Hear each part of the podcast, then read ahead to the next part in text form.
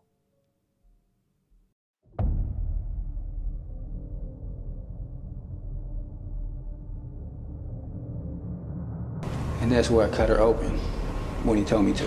Slave. There's no way around it. Primarily a sexual slave, but nonetheless a physical slave as well. I had no intention of hurting him. I, I couldn't find any way to eat And the girl's meat. you beat her to death with what? Uh, sledgehammer. We are all evil in some form or another.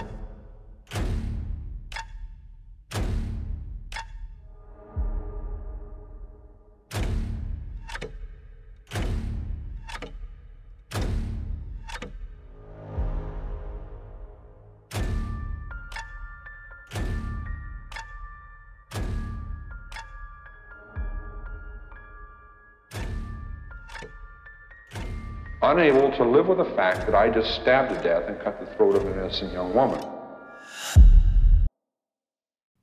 Καλώς ήρθατε στο True Crime αλλά ελληνικά. Ένα podcast που θα σας προκαλέσει εφιάλτες. Θα σας κάνει να τρομάξετε με το τι είναι ικανός να κάνει ο άνθρωπος. Και θα σας πάει σε όλο τον κόσμο για να ξετυλίξουμε μαζί σελίδες από γνωστά και άγνωστα εγκλήματα, serial killers και άλλες υποθέσεις. Είμαι η Μυρτώ και κάθε εβδομάδα θα βουτάμε στο σκοτάδι του ανθρώπινου μυαλού. 22 Αυγούστου του 1987 Στα περίχωρα της Μελβούρνης και στο προάστιο Lower Plenty η ζωή κυλάει όπως κάθε ημέρα. Ο χειμώνας πλησιάζει στο τέλος του και οι θερμοκρασίες παραμένουν σχετικά χαμηλές. Τέσσερις η ώρα το πρωί, ξημερώματα Σαββάτου. Όλες οι οικογένειες βρίσκονται σπίτια τους, απολαμβάνοντας έναν βαθύ ύπνο. Εκείνη την ημέρα όμως, ένας μασκοφορεμένος άντρας παραμονεύει έξω από το σπίτι μιας τέτοιας οικογένειας. Αφαιρώντας ένα τζάμι από το παράθυρο του σαλονιού, μπαίνει μέσα οπλισμένος με ένα μαχαίρι και ένα όπλο, χωρίς να κάνει τον παραμικρό θόρυβο. Κατευθύνεται αμέσως στην κρεβατοκάμαρα των γονιών, που για αυτόν είναι απειλή. Με τα όπλα στο χέρι του ξυπνάει τους δύο γονείς και απειλώντας τους πως θα τους σκοτώσει αν κάνουν καμία εξυπνάδα, τους ζητάει λεφτά και πολύτιμα αντικείμενα. Τους διατάζει να ξαπλώσουν μπρούμητα, τους δένει μαζί χέρια και πόδια, ακυρώνοντας έτσι οποιοδήποτε σχέδιο πιθανής απόδρασης θα μπορούσαν να έφτιαχναν στο μυαλό τους. Ο κόμπος που έκανε στα σκηνιά ο άγνωστος εισβολέας ήταν ένας που χρησιμοποιείται συνήθως από ναυτικούς ή άτομα με ναυτική εμπειρία. Αφού θα φημώσει τους γονείς με χειρουργική ταινία για να σιγουρευτεί ότι δεν πρόκειται να λυθούν και να το σκάσουν, τους διέταξε να μπουν στην τουλάπα, απειλώντας τους πως θα τους σκοτώσει. Θα ασφαλίσει την πόρτα της ντουλάπας σέρνοντας μπροστά ένα βαρύ έπιπλο. Και πλέον με τους γονείς κλειδωμένους είναι ελεύθερος να ολοκληρώσει το σχέδιό του. Σε ένα διπλανό υπνοδωμάτιο, ο εξάχρονος γιος της οικογένειας θα ξυπνήσει από τα βήματα του άγνωστου άντρα.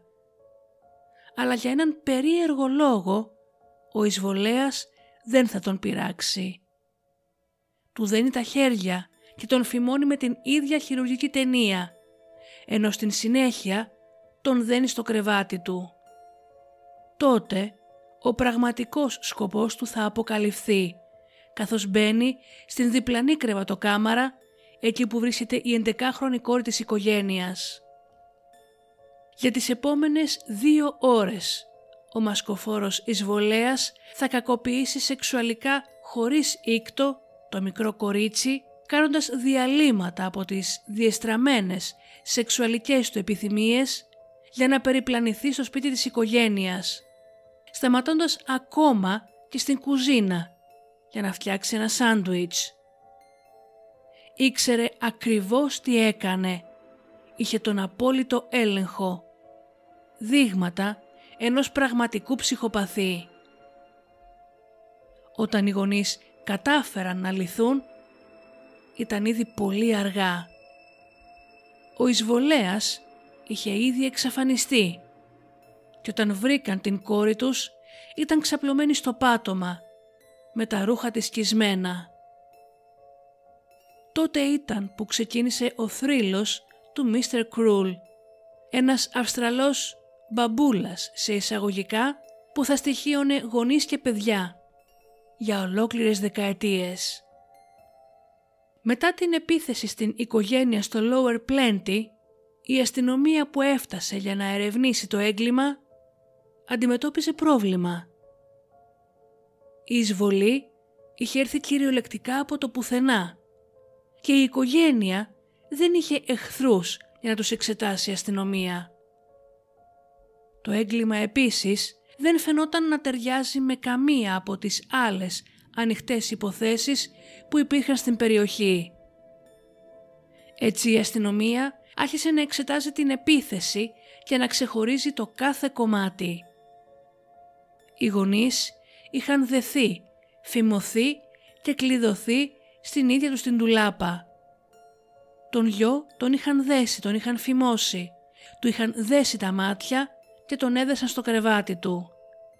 Η κόρη είχε δεχτεί σεξουαλική επίθεση διάρκειας ωρών, κατά τις οποίες ο ύποπτος έψαξε το σπίτι και τελικά έφυγε με μία συλλογή δίσκων και με ένα μπλε παλτό.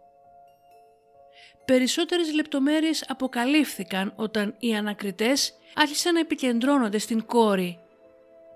Η νεαρή κοπέλα είπε στην αστυνομία ότι σε ένα από τα διαλύματα του δράστη είχε χρησιμοποιήσει το τηλέφωνο του σπιτιού για να καλέσει κάποιον. Στην κλίση αυτή, ο άγνωστος είχε απειλήσει το άτομο που ήταν στην άλλη άκρη της γραμμής, λέγοντάς του να μετακινήσει τα παιδιά του, αλλιώς αυτά θα ήταν επόμενα στην λίστα. Επίσης, αποκάλεσε το άτομο αυτό χαζό. Όταν όμως η αστυνομία έλεγξε τα τηλεφωνικά αρχεία, έμειναν έκπληκτοι. Στην πραγματικότητα ο άγνωστος δεν είχε κάνει κανένα τηλεφώνημα. Αργότερα έγινε σαφές ότι ο Μίστερ Κρούλ έπαιζε συχνά τέτοια παιχνίδια με την αστυνομία με σκοπό να τους μπερδέψει. Ένα χρόνο μετά, 27 Δεκεμβρίου του 1988. Οι περισσότερες οικογένειες απολάμβαναν τις εορταστικές αυτές ημέρες. Εκείνη την ημέρα όμως μια οικογένεια θα βιώσει την πιο τραυματική εμπειρία της ζωής της. Στην περιοχή Ringwood, δύο χιλιόμετρα νοτιοανατολικά από το σπίτι που είχε γίνει η πρώτη επίθεση, ο Τζον Βίλς με την σύζυγό του και τις τέσσερις κόρες τους κοιμόντουσαν μετά από μια κουραστική ημέρα με ψώνια και επισκέψεις σε συγγενείς. Ο Τζον κοιμόταν βαθιά όταν γύρω στις 6 παρά τέταρτο το πρωί η αίσθηση ενός μεταλλικού αντικειμένου στον κρόταφό του τον ξύπνησε με τρόμο. «Μην κάνεις τον ήρωα», τον διέταξε μια χαμηλή φωνή και κρύος ιδρώτας τον έλουσε. Ο μασκοφόρος που φορούσε σκούρα μπλε φόρμα και μπλε μάσκα σκι κρατούσε ένα όπλο στο κεφάλι του Τζον ενώ στο άλλο χέρι ένα μαχαίρι. Ο Βίλς ήξερε πως το να προβάλλει αντίσταση ήταν μάταιο και θα διακινδύνευε την ασφάλεια ολόκληρης της οικογένειάς του. Ο άγνωστος τότε διέταξε το ζευγάρι να ξαπλώσουν στο πάτωμα μπρούμητα, ενώ τους έδεσε τους καρπούς και τους αστραγάλους τους με σύρμα από χαλκό. Όπως και την άλλη φορά, τους έδεσε τα μάτια και τους φήμωσε με τον ίδιο τύπο χειρουργικής ταινίας, ενώ στην συνέχεια τους διαβεβαίωσε ότι βρισκόταν εκεί μόνο για να κλέψει χρήματα.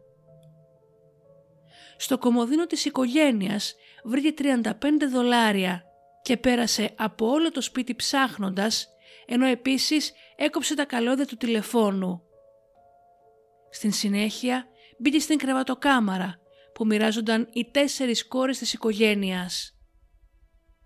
Ο άντρας πλησίασε την δεκάχρονη Σάρον Βίλς, η οποία κοιμόταν και λέγοντας το όνομά της, την σκούντιξε για να την ξυπνήσει. Το γεγονός ότι γνώριζε το όνομά της έδωσε αργότερα βάση στις υποψίες της αστυνομίας ότι ο άγνωστος παρακολουθούσε καιρό τις οικογένειες που στόχευε. Παραμόνευε στα σκοτάδια ή και μέσα στην ημέρα, κάνοντας για παράδειγμα τον υδραυλικό ή τον ηλεκτρολόγο. Όπως είχε κάνει και με τους γονείς της, της έδεσε τα μάτια, την φήμωσε, κοντοστάθηκε και πήρε κάποια ρούχα της μαζί του και μετά εξαφανίστηκε με το νεαρό κορίτσι. 15 αγωνιώδη λεπτά μετά, οι γονείς της δεκάχρονης κατάφεραν να λυθούν. Όμως μόλις μπήκαν στο δωμάτιο των παιδιών τους, πάγωσαν. Η μεγαλύτερη κόρη τους έλειπε. Ο Τζον έτρεξε στους γείτονες για να καλέσει την αστυνομία και στην συνέχεια άρχισε να ψάχνει την γειτονιά πανικόβλητος. Δυστυχώς η αναζήτησή του ήταν μάταιη και δεν μπόρεσε να βρει το κοριτσάκι του. Η δεκάχρονη Σάρον είχε εξαφανιστεί και ο εφιάλτης της οικογένειας είχε μόλις αρχίσει. Για περισσότερες από 18 ώρες η οικογένεια Wills βρισκόταν σε κατάσταση πανικού, με μια τρομακτική σκέψη να σκίζει τα σωθικά τους, ότι δεν θα έβλεπαν ποτέ ξανά την κόρη τους. Λίγο μετά τα μεσάνυχτα, μία γυναίκα που γύρναγε σπίτι της είδε στην γωνιά του δρόμου μία μικρή φιγούρα που κοίταζε τριγύρω. Τυλιγμένη σε πράσινες σακούλες σκουπιδιών, η φιγούρα αυτή ήταν η Σάρον. Ο απαγωγέας της την είχε αφήσει εκεί ελεύθερη λίγα λεπτά πριν. Παρά το τρομερό σοκ, η μικρή φαινόταν ήρεμη και συγκεντρωμένη. Πλησίασε την γυναίκα. «Με λένε Σάρον Βίλς», της είπε, με σταθερή φωνή. «Με άρπαξαν από το σπίτι μου νωρίς σήμερα το πρωί. Ένας άντρας με άφησε εδώ και μου είπε να τηλεφωνήσω στον μπαμπά μου.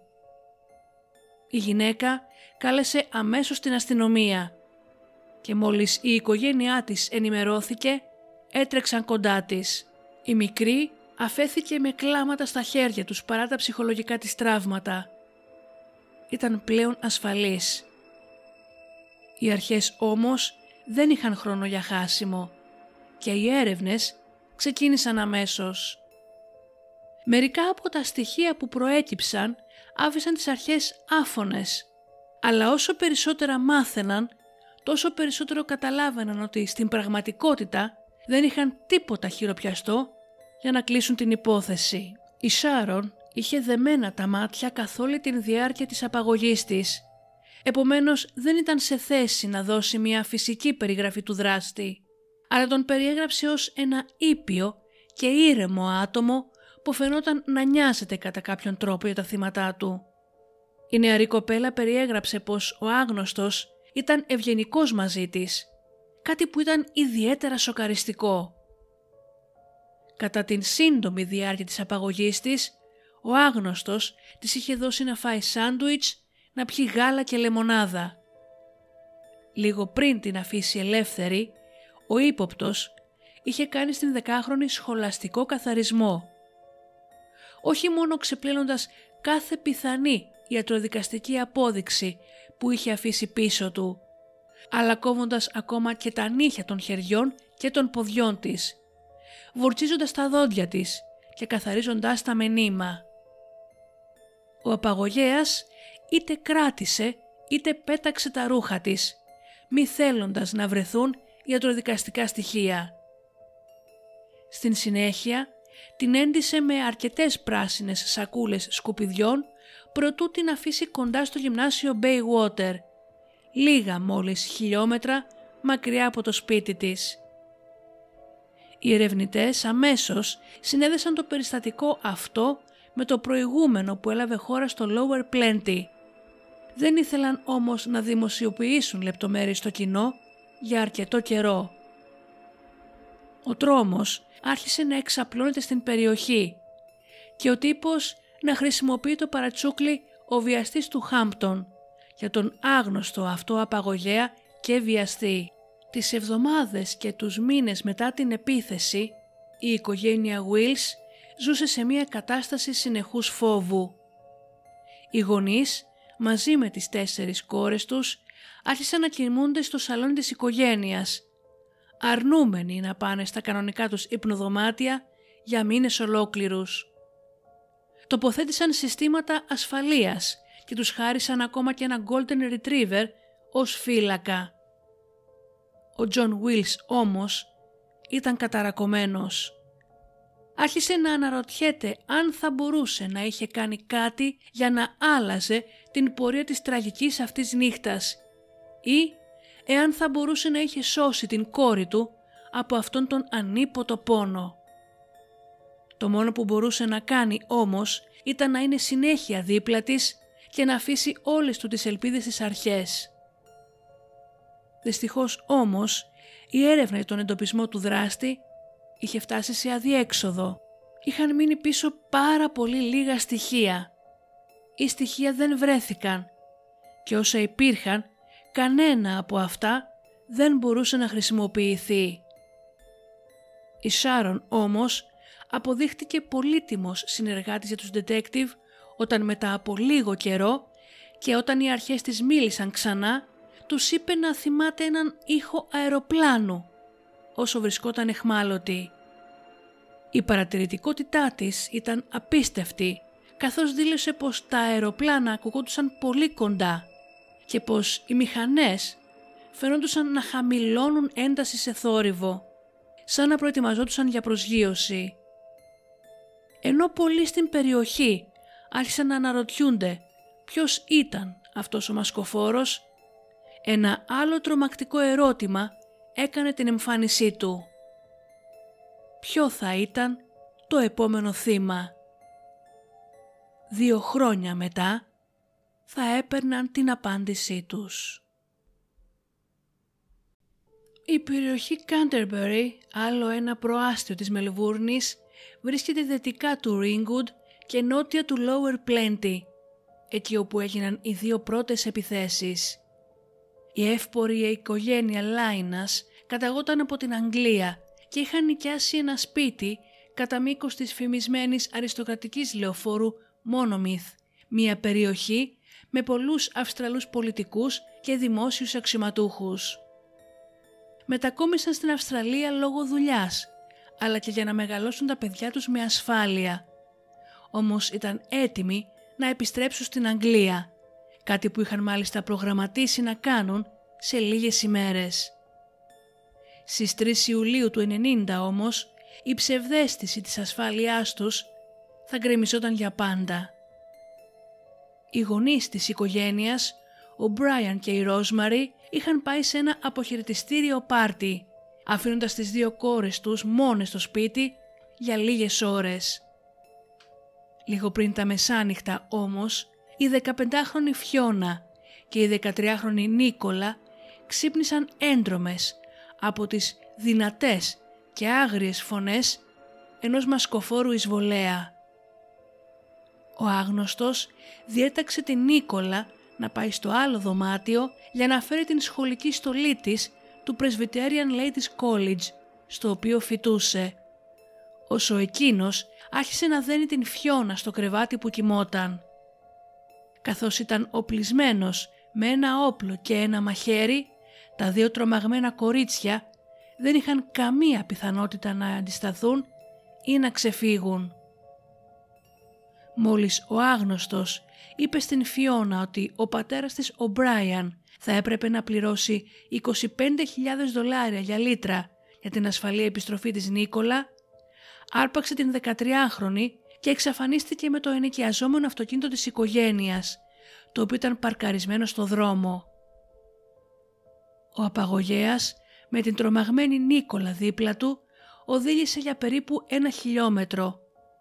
Άφησε το αυτοκίνητο της οικογένειας κάπου και εξαφανίστηκαν. Οι αρχές υποθέτουν ότι ίσως είχε αφήσει εκεί ένα άλλο αυτοκίνητο για να κάνει την διαφυγή του πιο ασφαλής.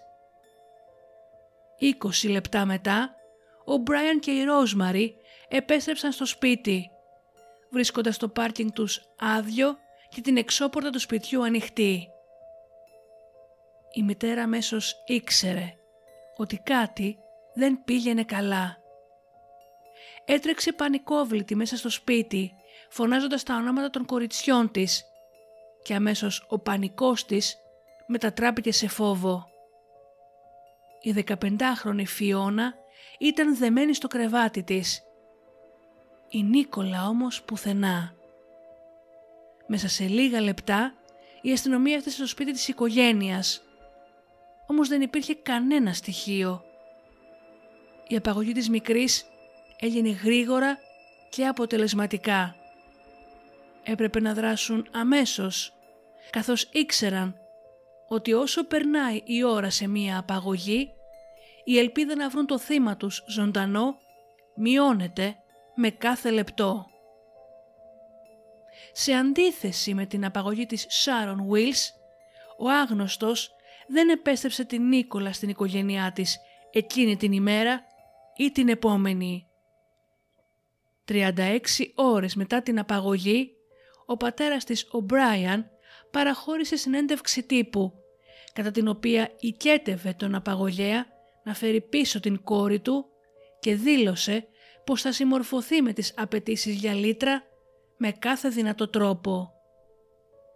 Δυστυχώς, ο άγνωστος είχε αφήσει πίσω του ναι μεν απέτηση για λίτρα, αλλά δεν είχε αφήσει καμία οδηγία ή μέσο για να τα εισπράξει. Οι ερευνητές άρχισαν να εξετάζουν εξονυχιστικά τις επιχειρηματικές συναλλιές του Μπράιαν, σκεπτόμενοι ότι ίσως κατά κάποιο τρόπο να σχετίζεται με την δουλειά του. Πίστευαν πως τα λίτρα ήταν πολύ συγκεκριμένα και πως σίγουρα αφορούσαν κάτι προσωπικό. Την ημέρα των 14ων γενεθλίων της, 50 ώρες μετά την απαγωγή της, η μικρή Νίκολα βρέθηκε έξω από έναν ηλεκτρικό υποσταθμό στο Κιού, σε μικρή απόσταση από το σπίτι της. Τυλιγμένη μόνο με μία κουβέρτα και με τα μάτια της δεμένα, ο απαγωγέας την είχε αφήσει έξω από τον υποσταθμό και της είχε πει να καθίσει ακίνητη μέχρι αυτός να απομακρυνθεί. Μόλις η μικρή κατάλαβε ότι απομακρύνθηκε, αφαίρεσε το μαντίλι από τα μάτια της και περπάτησε μέχρι σε ένα κοντινό σπίτι. Για 50 ολόκληρες ώρες η Νίκολα έπεσε θύματα συνεχόμενων σεξουαλικών επιθέσεων από τον απαγωγέα της. Λίγο μετά τις 2 το πρωί, το τηλέφωνο στο σπίτι της οικογένειας χτύπησε. Ο πατέρας της στεκόταν κολλημένος δίπλα στο τηλέφωνο, προσεύχοντας για καλά νέα. Μόλις άκουσε την φωνή της κόρης του κατέρευσε. Οι προσευχές του εισακούστηκαν. Το κοριτσάκι του θα γύρναγε σπίτι. Μόλις η μικρή Νίκολα έφτασε με ασφάλεια στο τμήμα, μπόρεσε να δώσει στους ερευνητές λεπτομέρειες που ήταν ζωτικής σημασίας για την ερευνά τους. Τους είπε πως ο δράστης είχε περίπου ύψος 1,75 και ότι είχε ανοιχτά καστανά μαλλιά. Τους έδωσε επίσης περιγραφή του εσωτερικού του σπιτιού, στο οποίο την είχε πάει ο απαγωγέας. Μπορεί η μικρή να είχε δεμένα τα μάτια της καθ' όλη την διάρκεια της απαγωγής της και της σεξουαλικής της κακοποίησης, κάποια λεπτά όμως που βρέθηκε μόνη της, μπόρεσε να σηκώσει ελαφρά το μαντίλι που της έδαινε τα μάτια, έτσι περιέγραψε την κρεβατοκάμαρα, το μπάνιο, ακόμα και το εσωτερικό του αυτοκινήτου του αγνώστου άντρα. Τα σκίτσα που έφτιαξαν οι ειδικοί της αστυνομίας μπορεί να φαινόντουσαν απλά. Ήταν όμως πολύ σημαντικά. Ο άγνωστος είχε επίσης απειλήσει την Νίκολα με μία περίεργη φράση «Η ελευθερία μου αξίζει περισσότερο από την ζωή σου». Απειλή που έμοιαζε με αυτή που είχε δώσει στην Σάρον Wills. Ακριβώς όπως είχε κάνει και με την Σάρον, ο άγνωστος είχε πλύνει την Νίκολα προτού την αφήσει. Επίσης, την είχε αναγκάσει καθ' όλη την διάρκεια της απαγωγής της να βάλει το κεφάλι της μέσα σε ένα ειδικό μεταλλικό στήριγμα λαιμού που ήταν στερεωμένο στο κρεβάτι του, κάτι το οποίο αναμφίβολα θα προκάλεσε πανικό στην μικρή όσο ο άγνωστος την κακοποιούσε σεξουαλικά. Η Νίκολα ανέφερε στους ερευνητές ότι κάποια στιγμή άκουσε τον άγνωστο να μιλάει δυνατά προς ένα άλλο άτομο, χωρίς όμως ποτέ να ακούσει κάποια απάντηση. Οι detectives δεν ήταν σίγουροι αν αυτό σήμαινε ότι υπήρχε κάποιος συνεργός, αλλά είναι πιθανό αυτό να ήταν άλλο ένα από τα κόλπα του για να μπερδέψει την αστυνομία. Μήνες μετά και αφότου η οικογένεια Λάινας μετακόμισε πίσω στην Αγγλία, η Νίκολα που μίλαγε τακτικά με τους ερευνητές θυμήθηκε ότι άκουγε συχνά αεροπλάνα να πετάνε χαμηλά και πως ο ήχος των μηχανών τους φαινόταν να χαμηλώνει. Ακριβώς όπως είχε αναφέρει προηγουμένως και η Sharon Wills. Για τις αρχές αυτό σήμαινε ότι ο ύποπτος ίσως ζούσε στην γύρω περιοχή του κοντινού αεροδρομίου του Λαμαρίν ή ότι διατηρούσε εκεί κάποιο σπίτι ειδικά για τα θύματά του. Περιοχή που ίσως βρισκόταν κάτω από την ρότα προσγείωσης των αεροπλάνων. Μπορεί να είχαν τώρα το ύψος του, περιγραφές του σπιτιού του, του αυτοκινήτου του και μια καλή ιδέα για το πού μπορεί να μένει, αυτά τα στοιχεία όμως δεν ήταν αρκετά για να εκδοθεί ένταλμα ερεύνης. Δυστυχώς, τα χειρότερα δεν είχαν έρθει ακόμα. Ο Τζον και η Φίλις Τσάν ήταν δύο γονείς που δούλευαν 18 ώρες την ημέρα για να εξασφαλίσουν τα πάντα για τις τρεις κόρες τους. Μετανάστες από την Κίνα είχαν καταφέρει με σκληρή δουλειά να ανοίξουν τρία εστιατόρια στην περιοχή Έλθαμ της Βικτόρια, καθώς και να κάνουν επενδύσεις σε ακίνητα. Οι δυο τους επέστρεφαν σπίτι σχεδόν κάθε βράδυ κατά τα μεσάνυχτα και συχνά άφηναν τις τρεις κόρες τους μόνες στο σπίτι, με την μεγαλύτερη την 13χρονη Καρμέιν να προσέχει τα άλλα δύο κορίτσια. Στις 13 Απριλίου του 1991, ο τρόμος και η τραγωδία θα έπληταν την οικογένεια Τσάν από τα χέρια του Mr. Κρούλ. Παρόλο που η οικογένεια έμενε στην καλή συνοικία Templestowe σε ένα μεγάλο σπίτι με φράχτες δύο μέτρα ύψος και μια βαριά σιδερένια πύλη, ο άγνωστος άντρας μπόρεσε να διαλύσει την οικογένειά τους. Εκείνο το Σάββατο και όσο οι δύο γονείς ήταν σε ένα από τα εστιατόρια, οι τρεις αδερφές έβλεπαν τηλεόραση στο δωμάτιο της Καρμέιν. Κατά τις 9 παρά 20, η Καρμέιν και μια από τις αδερφές της πήγαν προς την κουζίνα για να φτιάξουν κάτι να φάνε. Ξαφνικά βρέθηκαν αντιμέτωπες με τον Μίστερ Κρούλ, ο οποίος φορούσε όπως πάντα την σκούρα μπαλακλάβα του και μία φόρμα πράσινου γκρι χρώματος, ενώ στα χέρια του είχε ένα μεγάλο μαχαίρι. «Θέλω μόνο λεφτά», είπε ο άγνωστος στα τρία κορίτσια, όσο έχωνε με το ζόρι τις δύο μικρότερες κόρες μέσα στην τουλάπα που είχε στο δωμάτιό της η Καρμέιν. Στην μεγαλύτερη κόρη είπε απλά ότι ήθελε να του δείξει που είχαν χρήματα. Έσυρε το κρεβάτι μπροστά από την τουλάπα, κλειδώνοντας τις δύο αδερφές μέσα. Άρπαξε την Καρμέιν και έφυγε από το σπίτι. Μετά από πέντε λεπτά, τα δύο κορίτσια κατάφεραν να βγουν και τηλεφώνησαν αμέσως τον πατέρα τους. Μόλις έφτασε η αστυνομία, ήξεραν τι είχε συμβεί. Ήταν άλλη μία καλά προετοιμασμένη και σχεδιασμένη απαγωγή. Έξω, στο πάρκινγκ της οικογένειας, βρισκόταν σταθευμένο το κόκκινο το Toyota Camry της φίλης και πάνω του, με άσπρο σπρέι, γραμμένη η φράση «Εκδίκηση, Ασιάτη έμπορα, κι άλλα, κι άλλα θα έρθουν». Η αστυνομία, αφού βρήκε ένα σπασμένο παράθυρο από το οποίο μπήκε ο απαγωγέας, προσπάθησαν να ακολουθήσουν τα βήματα που έκανε μέσα στο σπίτι και οδηγήθηκαν σε μια σειρώμενη γυάλινη πόρτα στην κουζίνα από την οποία έφυγε.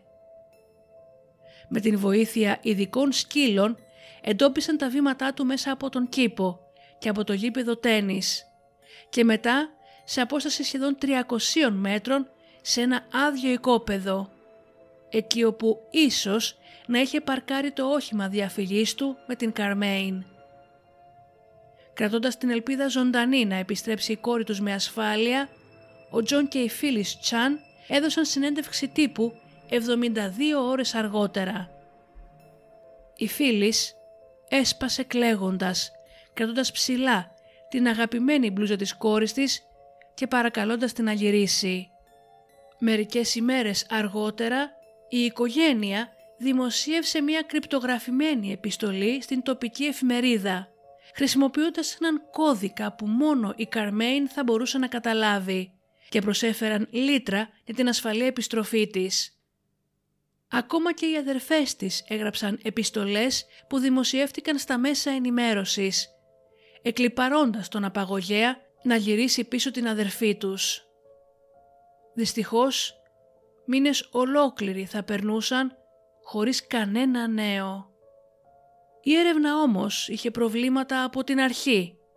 Οι πρώτοι αστυνομικοί που ανταποκρίθηκαν στην κλίση κατέστρεψαν οποιαδήποτε πιθανή απόδειξη καθώς απέτυχαν να αποκλείσουν άμεσα το σπίτι της οικογένειας ως τόπο εγκλήματος. Δεκάδες αστυνομικοί περπατούσαν παντού και έψαχναν για στοιχεία προτού αρχίσουν οι ερευνητές να ψάχνουν για δικές τους ενδείξεις. Παρόλο που η αστυνομία πέρασε τους επόμενους μήνες ξεψαχνίζοντας την προσωπική και επαγγελματική ζωή του Τζον Τσάν, αναζητώντας οποιαδήποτε πιθανότητα εγκληματικών δεσμών και επαγγελματικών εχθρών, η έρευνα σύντομα στράφηκε στον Mr. Cruel. Οι λέξεις πάνω στο κόκκινο αυτοκίνητο της μητέρας δεν ήταν τίποτε άλλο από τα συνηθισμένα κόλπα του απαγωγέα με σκοπό να παραπλανήσει τους ερευνητές. Ξεκίνησε τότε ένα από τα μεγαλύτερα ανθρωποκυνηγητά στην ιστορία της Αυστραλίας. Η ομάδα Operation Spectrum ήταν ένα εγχείρημα πολλών εκατομμυρίων δολαρίων που κατανάλωσε δεκάδες χιλιάδες ανθρωποώρες μαζί με πολλές χιλιάδες περισσότερες ώρες εθελοντισμού. Προσέφεραν μία ανταμοιβή ύψους 300.000 δολαρίων για οποιαδήποτε πληροφορία οδηγήσει στην σύλληψη του Mr. Κρούλ και η ασφαλής επιστροφή της Καρμέιν ήταν υψής της προτεραιότητας. Το τέλος όμως δεν θα ήταν αυτό που ήλπιζε η οικογένεια. Σχεδόν έναν χρόνο από την ημέρα της απαγωγής της Καρμέιν, στις 9 Απριλίου του 1992, ένας άντρας που έβγαζε βόλτα τον σκύλο του στην κοντινή περιοχή της Thomas Town, κοντά σε έναν ηλεκτρικό υποσταθμό, έπεσε πάνω σε ένα παράξενο αντικείμενο. Έσκυψε να το αγγίξει και αμέσως τρομοκρατήθηκε. Ήταν ένα κρανίο. Μόλις γύρισε σπίτι του και ειδοποίησε τις αρχές, η αστυνομία σύντομα ανακάλυψε τι είχε βρει ο άντρας. Έναν πλήρως αποσυντεθειμένο σκελετό. Μετά από ειδικές ιατροδικαστικές εξετάσεις, η αποκάλυψη ήταν τρομακτική. Ήταν η Καρμέιν Τσάν. Ο ιατροδικαστής δήλωσε ότι η Καρμέιν είχε εκτελεστεί με τρεις πυροβολισμούς στο κεφάλι και με βάση την αποσύνθεση του σκελετού της ήταν νεκρή σχεδόν ένα χρόνο. Υπάρχουν κάποιες θεωρίες σχετικά με το γιατί ο Μίστερ Κρούλ δολοφόνησε την Καρμέιν σε αντίθεση με τα άλλα θύματα τα προηγούμενα. Η μητέρα της, η Φίλης, εξήγησε αργότερα πως η Καρμέιν ήταν ένα πεισματάρικο κορίτσι που σίγουρα θα είχε προβάλει αντίσταση ενάντια στον απαγωγέα της και που πιθανότατα μπορεί να κατάφερε να του σηκώσει λίγο την μπαλακλάβα για να δει το πρόσωπό του, πληρώνοντας αυτή τη την κίνηση με την ζωή της. Η ομάδα Operation Spectrum συνέδεσε τώρα δημοσίως την δολοφονία της Καρμέν Τσάν με τις τρεις προηγούμενες σεξουαλικές επιθέσεις παύλα απαγωγές και έριξε την απόλυτη ευθύνη στον πραγματικό ένοχο, στον άγνωστο Mr. Cruel.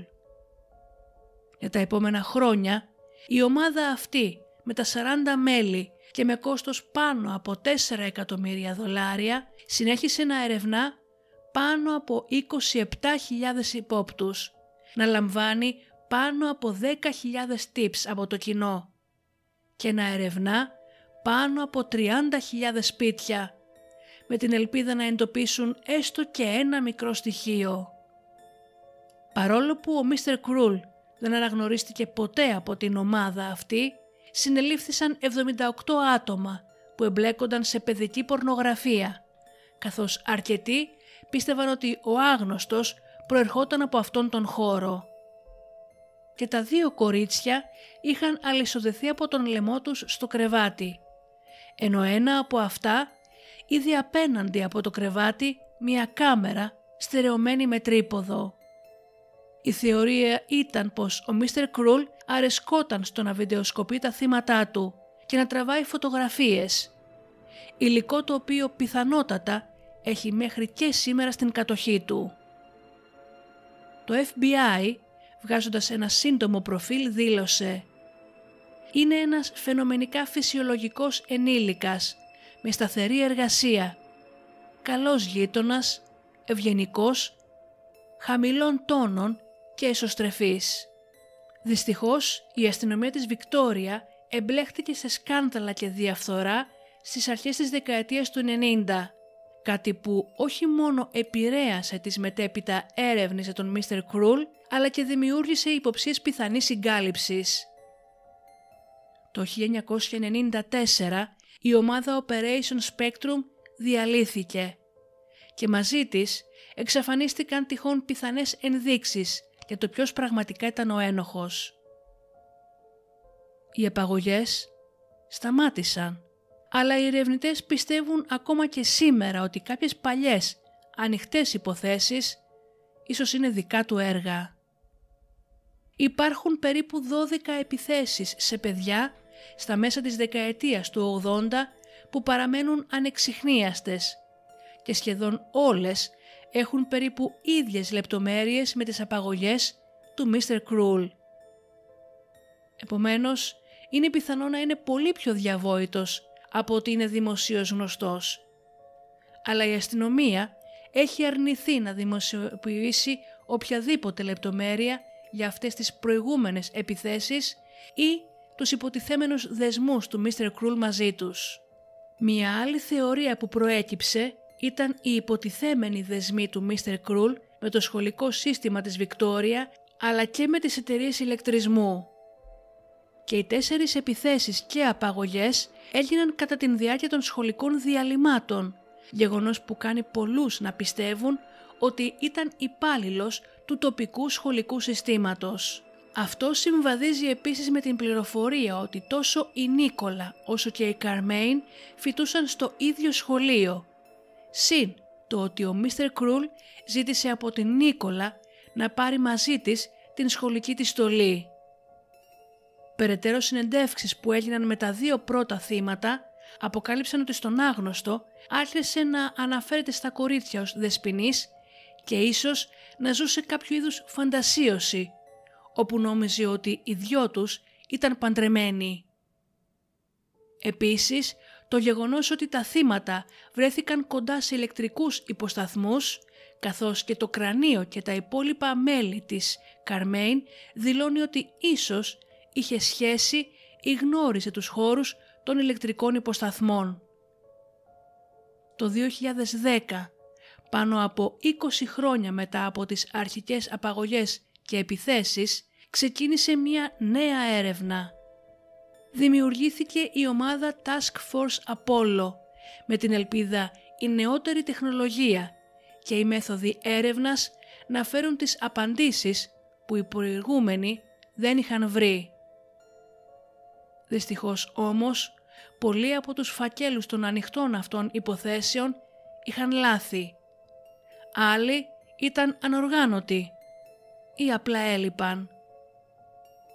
Στην πραγματικότητα, ένα από τα ζωτικής σημασίας αποδεικτικά στοιχεία που θα μπορούσαν να οδηγήσουν στον Mr. Κρούλ, ένα κομμάτι ταινίας που χρησιμοποιήθηκε για να δέσει ένα από τα θύματα, έλειπε.